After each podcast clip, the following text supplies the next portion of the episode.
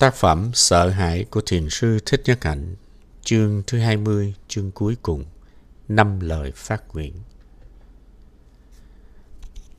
Năm điều phát nguyện là thực tập chánh niệm trong liên hệ tình yêu.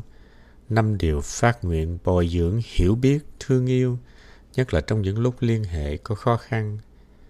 Năm điều phát nguyện rất thích hợp để sử dụng trong lễ cưới.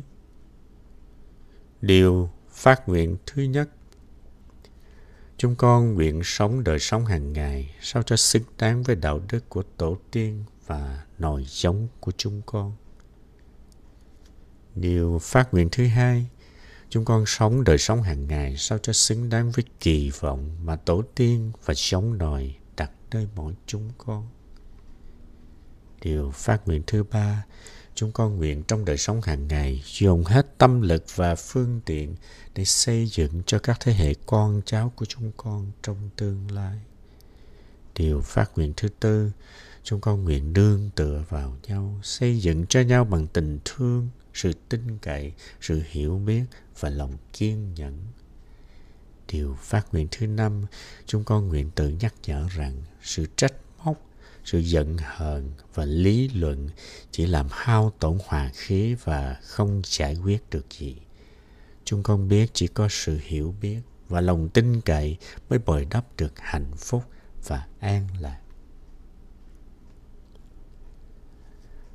Với lời phát nguyện thứ nhất, ta ý thức rằng ta là mối liên kết giữa các tổ tiên đời trước và các thế hệ con cháu đời sau. Ý thức như thế ta biết rằng chăm sóc thân tâm chúng ta, tức là chăm sóc tất cả các thế hệ quá khứ cũng như tương lai. Lời phát nguyện thứ hai nhắc nhở ta rằng tổ tiên cũng như con cháu đang đặt nhiều kỳ vọng nơi ta. Hạnh phúc hay khổ đau của ta cũng là hạnh phúc hay là khổ đau của các thế hệ tổ tiên và con cháu.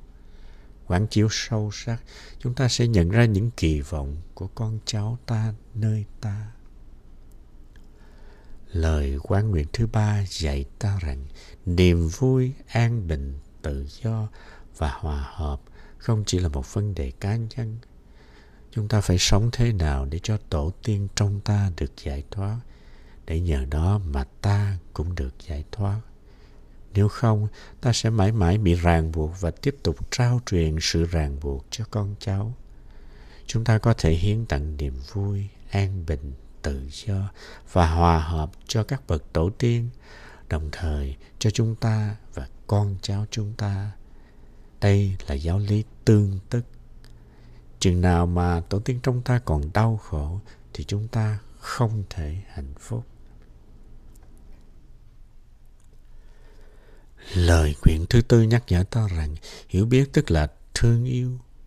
Khi chúng ta biết rõ niềm đau, nỗi khổ của một ai, chúng ta muốn tìm cách giúp đỡ. Từ đó mà ta phát lòng yêu thương vì hạnh phúc và giải thoát của người ấy. Thiện chí trong tình yêu không đủ. Nếu không có hiểu thì không có thương. Cần nhớ rằng nên thực tập lời, các lời phát nguyện này trong tinh thần của một cộng đồng. Phải làm bất cứ gì để đem lại hạnh phúc cho bầu không khí cho nước, cho cỏ cây, đất đá, cho chim chóc loài vật và cho loài người. Sống đời sống hàng ngày, sao cho luôn luôn cảm nhận rằng cộng đồng có mặt trong ta là nơi cung cấp năng lượng để chúng ta có thể vượt qua trong đời sống của ta, cũng như khi người ta gặp khó khăn ở ngoài xã hội. Vậy, xin hãy ý thức về những gì đang xảy ra chúng ta phải sống sâu sắc trong từng giây phút của đời sống nếu sống được sâu sắc chỉ trong một giây thì bạn có thể sống sâu sắc suốt cả cuộc đời. Thi sĩ người Pháp René Char có nói, nếu bạn có thể an trú trong một phút giây thì bạn có thể khám phá thời gian vĩnh cửu. Hãy nắm lấy cơ hội để sống sâu sắc, hạnh phúc và bình an. Mỗi giây phút là một cơ hội để cho chúng ta thiết lập hòa bình với thế giới và cho thế giới. thế giới cần đến hạnh phúc của chúng ta. Thực tập chánh niệm có thể xem như là thực tập hạnh phúc, thực tập thương yêu. Phải bồi đắp khả năng sống hạnh phúc, khả năng thương yêu và quán chiếu sâu sắc là thực tập căn bản. Chúng ta cần thực tập lời phát nguyện thứ năm là vì mặc dù chúng ta biết rõ rằng trách móc và tranh cãi không bao giờ giúp ích được gì. Nhưng chúng ta không nhớ. Hơi thở có ý thức giúp phát triển khả năng dừng lại khi cần để tránh trách móc và tranh cãi.